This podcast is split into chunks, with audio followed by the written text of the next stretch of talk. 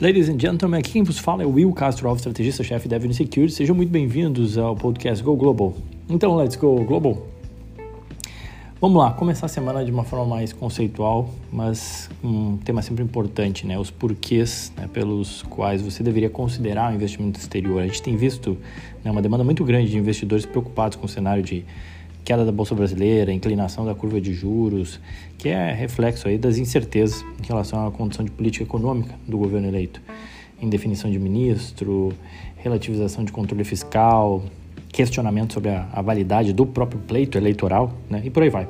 Enfim, muita gente ainda tem dúvida. Quem não tem, ouve os argumentos de novo ou só dá um skip, passa logo para frente, a gente vai falar um pouco mais da semana.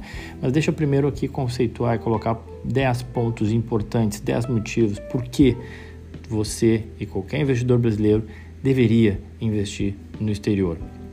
Ponto número 1. Um, balanço de ativos e passivos, né? A gente sabe que parte relevante do nosso consumo e gasto é cada vez mais dolarizado. Logo, a gente precisa de investimentos que nos protejam né, dessas flutuações do real. Um bom exemplo simples, preço do iPhone né, nas diferentes moedas, né, desde o lançamento, é gritante o quanto o iPhone foi ficando mais caro em real. Segundo ponto, importante, aumento de possibilidades. A Bolsa Brasileira representa cerca de 1,3% só do mercado global. E ainda assim, 99% dos brasileiros investem todo o patrimônio em títulos domésticos. É, é como se a gente fosse no supermercado e ficasse restrito somente a 1% dos produtos disponíveis. Então, para ampliar possibilidades. Ponto número 3, motivo número 3. Uma economia mais dinâmica, né? Ao, ao, passo que mais da metade da bolsa brasileira é composta por empresas do setor financeiro e de commodity, a bolsa americana ela é muito mais diversificada principal setor de tecnologia, mas você tem biotech, cybersecurity, alimentos orgânicos, energia limpa, entre vários outros. Então, investir numa economia que ela é mais dinâmica. Motivo número 4. Poupança em moeda historicamente forte. Né? O mundo guarda reserva em dólar. Cerca de 60% das reservas globais dos bancos centrais do mundo inteiro estão em dólar. Quando a gente olha para o Brasil, o Banco Central brasileiro guarda cerca de 80% das reservas nacionais em dólar. Então, se o Banco Central do teu país guarda reservas em dólares, por que, que você não deveria? Se o Banco Central do teu país guarda 80% das reservas, por que, que você deveria considerar 5 ou 10%? Enfim. É, que mais? Vamos para o motivo número 5, diversificação de riscos, básico, né? No Brasil, as diferentes classes de ativos elas estão expostas a riscos que são muito semelhantes, tal qual a gente tem visto mais recentemente. A gente já teve o Joesley Day, a gente já teve o Boa Sorte Day, a gente já teve outros days, né? Dúvidas e incertezas em relação à reforma, ministro, uma fala torta do presidente e por aí vai. E o que a gente vê? Uma correlação de ativos. Bolsa, juros, é, é, o real enquanto moeda, tudo performando mal, né? É, o impacto geralmente é esse o mesmo, né? Então, quando você diversifica seus riscos em termos de geografia, você protege, você tem uma carteira melhor preparada para flutuar essas, essas oscilações. Sexto motivo, é...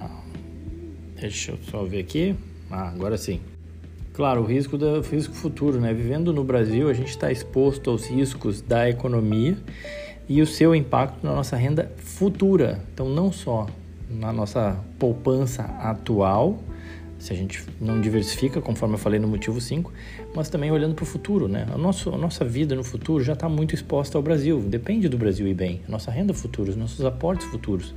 Em cenários extremos, né, de Brasil virar uma Venezuela, Argentina, coisas que a gente ouve por aí, enfim, é, a nossa situação econômico-financeira já teria, seria afetada, querendo ou não, pelo Brasil. Então, ou seja, toda a nossa renda futura ela já está no risco Brasil. Será que a nossa renda presente também precisa? Será que a nossa poupança atual também precisa? Então, já que a gente já está correndo esse risco no futuro, vamos proteger o que a gente tem atualmente, não deixando nesse risco. Vamos lá, sétimo motivo, já estava até me perdendo aqui nos números. Investir como grandes investidores, né? Quando a gente ana analisa a composição de patrimônio dos bilionários brasileiros, e eu coloquei lá no Insights Avenue, site da Avenue, como de praxe, vocês já sabem, post completo, aí tem gráfico, tem mais coisa, é, mas tem lá o post, tem lá, perdão, o gráfico com o, o top 5 bilionários brasileiros, né? Os 5 bilionários brasileiros e o percentual de alocação no exterior que eles têm. O que menos tem alocação no exterior é o Joseph Safra, e ele tem 77% do seu patrimônio no exterior. Ele é inclusive o maior aqui da lista desses 5 bilionários, com 119 bilhões de reais de fortuna e 77% alocado fora. Mas dos demais, na média, 90% de alocação fora. Que mais? É, vamos para o oitavo motivo, é desempenho e instituições fortes. Né? O mercado americano de capitais é o maior e mais desenvolvido do mundo. A Bolsa Americana ela foi fundada em 1817, ou seja, é um mercado que tem mais de 200 anos. Em comparação, o real tem menos de 30 anos e a Bolsa Brasileira apesar de ter sido fundada lá em 1890, a Bovespa, né, ela começou a se desenvolver de fato na década de 60 e, na verdade, até hoje ainda não caiu plenamente no gosto dos brasileiros. E em termos de desempenho, quando a gente compara também, a gente sabe que a Bolsa Americana atravessou diversos eventos. Presidente assassinado, desastre natural, inflação maior que sete vezes em diversos anos, queda da bolsa de mais de 10% do topo em mais, pelo menos 100 vezes, crise.com, crise.8, corona, governo de esquerda e direita e por aí vai. E ainda assim, a bolsa americana apresentou um desempenho superior à bolsa brasileira quando você compara elas em uma única moeda no dólar, por exemplo. Esse foi o oitavo motivo, né? Eu estava misturando aqui o nono motivo com instituições mais fortes também. O, o mercado americano atrai muitos investidores porque aqui as regras do jogo são respeitadas. Um exemplo que eu sempre uso é o caso da, é, dos esquemas de corrupção que aconteceram na Petrobras. Os investidores de fundos americanos se sentiram lesados e entraram na justiça e foram ressarcidos, antes inclusive dos investidores de fundos de pensão brasileiro que investiam nas ações da Petrobras no Brasil. Isso quer dizer que aqui as instituições e a regra do jogo são respeitadas e isso é importante porque isso dá segurança, traz uma segurança a mais para o investidor. E o décimo e último motivo, para acabar meus dez motivos aqui, a gente poder falar um pouco sobre a semana, é a proteção de até 500 mil dólares. Nos Estados Unidos a gente tem o que a gente chama de Securities Investor Protection Corporation, o SIPC. Assim como tem o FGC, por exemplo, no Brasil, né? o SFC é uma corporação sem fins lucrativos, que foi criada por um ato no Congresso para proteger clientes de corretoras que entram em falência. Então, o SIPC supervisiona a liquidação de corretoras que venham porventura a falir, ou que tenham problemas financeiros, ou que os seus os ativos, seus clientes desapareçam. Então, é uma proteção que garante ou que protege o investidor até 500 mil dólares, né, o pequeno investidor, é, em caso ocorra alguma coisa, por exemplo, com Evelyn. Não vai acontecer, vou até bater aqui na madeira, né? Enfim, caso aconteça, é uma proteção adicional que você, investidor, tem ao investir no exterior, tá? Serve também para investidores eh, estrangeiros, tá, pessoal? Não é só para americano, não. Beleza, dei 10 motivos para você. Se você gostou, compartilha esse episódio, manda para alguém que precisa ouvir isso, porque eu acho que são argumentos válidos e importantes para, cara, faz sentido realmente ter uma parcela investida no exterior. Mas vamos lá, e continuando. Lembrando que a gente tem o Avenue Academy também, para quem quer aprender a como começar a investir, dar os primeiros passos. Tem várias aulas lá no nosso Avenue Academy, acessa lá através do site também. São aulas gratuitas para você que quer começar a investir. Legal, gostei, William. Quero começar, mas eu tenho muito receio. Quero preservar meu capital.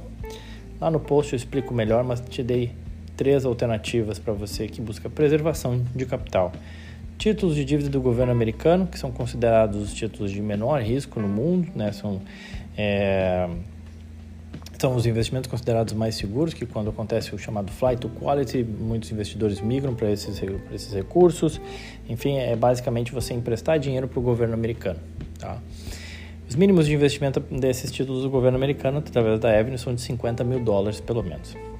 Para quem não tem isso, tem outra alternativa, fundos de investimento. A gente tem uma plataforma que mais de 600 fundos e vários desses fundos são fundos de renda fixa que tem diversas vantagens, inclusive é, em relação a fundos no Brasil. Mas enfim, para eu não ficar enfadonho aqui, não falar é, de, de todas essas vantagens, convido vocês a ler o post. É, e a partir de 2 mil dólares você consegue acessar fundos de investimento em renda fixa internacionais. E por último, mas não menos importante, os ETFs. Né? Tem diversos ETFs que investem em títulos de dívida pós-fixada, que diminuem o risco de marcação ao mercado. É, você consegue investir em ETFs a partir de 5 dólares e se expor a títulos de é, renda fixa nos Estados Unidos, tá bom? Bom, e agora sim, vamos lá, falar da semana, né, gente? A gente teve três atos na semana passada que acabam influenciando o que a gente tem visto agora no dia a dia de mercado nessa semana. O primeiro foi a gente teve o PMI dos Estados Unidos que mostrou números fracos, a segunda maior contração da atividade econômica dos Estados Unidos. Tá? Então aqui vamos falar um pouco mais de conjuntura. Né? A gente falou já da parte conceitual, por que investir, aqui conjuntura. Esse PMI mais fraco reforçou aquela ideia de que não, realmente o Fed em algum momento vai parar de subir juros porque a economia americana está indo, está desacelerando bastante. Tá? E apesar de ser um dado ruim, a interpretação do mercado acabou sendo positiva. O segundo ato da semana foi o discurso do Jerome Powell, lá no Brookings Institution, que aconteceu em Washington na quarta-feira, dia 30 de novembro. Em linhas gerais, os comentários do Powell reforçaram a percepção de que o aumento de juros ele vai se reduzir. E isso foi bom para o mercado.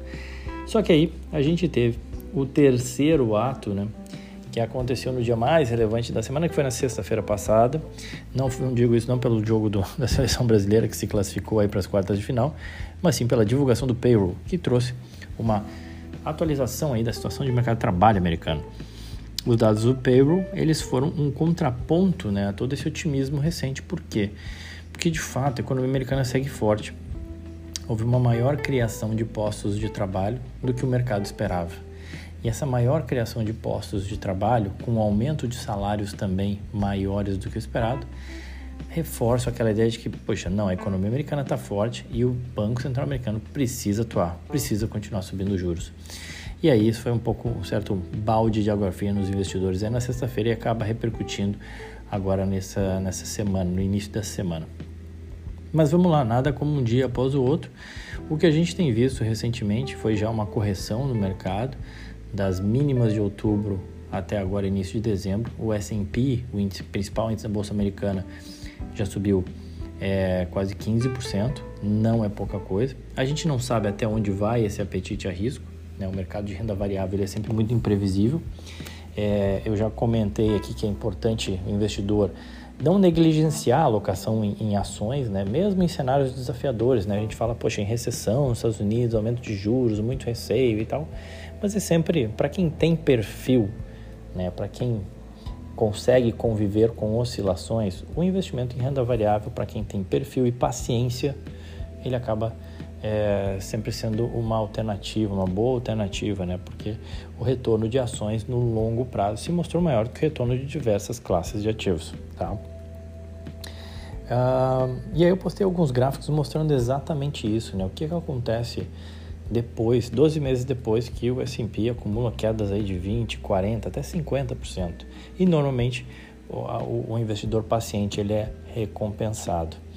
Mas obviamente renda variável oscila muito. Postei um outro gráfico que mostra que numa distribuição, né, digamos assim, de retornos, a gente teve vários anos onde o S&P subiu mais de 20%, tá? Que é muito bom. Mas a gente também teve vários anos onde o S&P caiu até 20%, tá?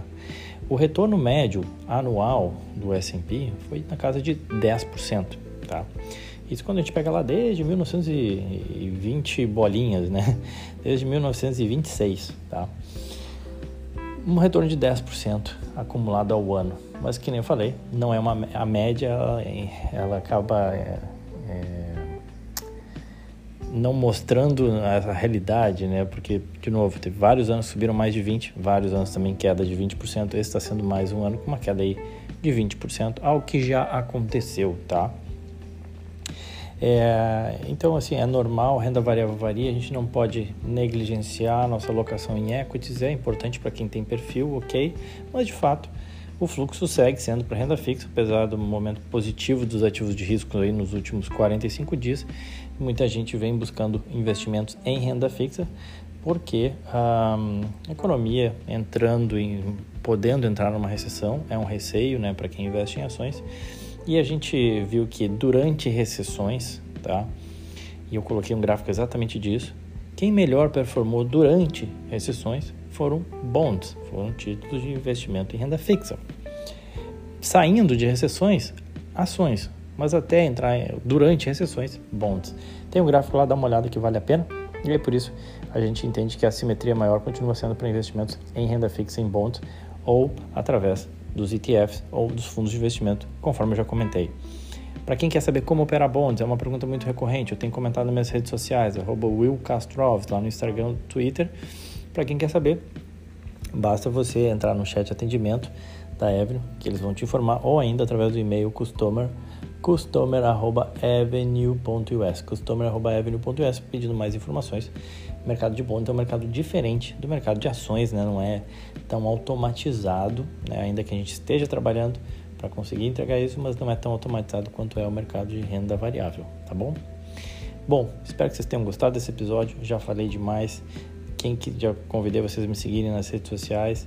Então era isso. Se você gostou, compartilhe esse episódio e me dá tua opinião também nas redes sociais, lá no Twitter no Instagram. Aquele abraço. Boa semana para todos.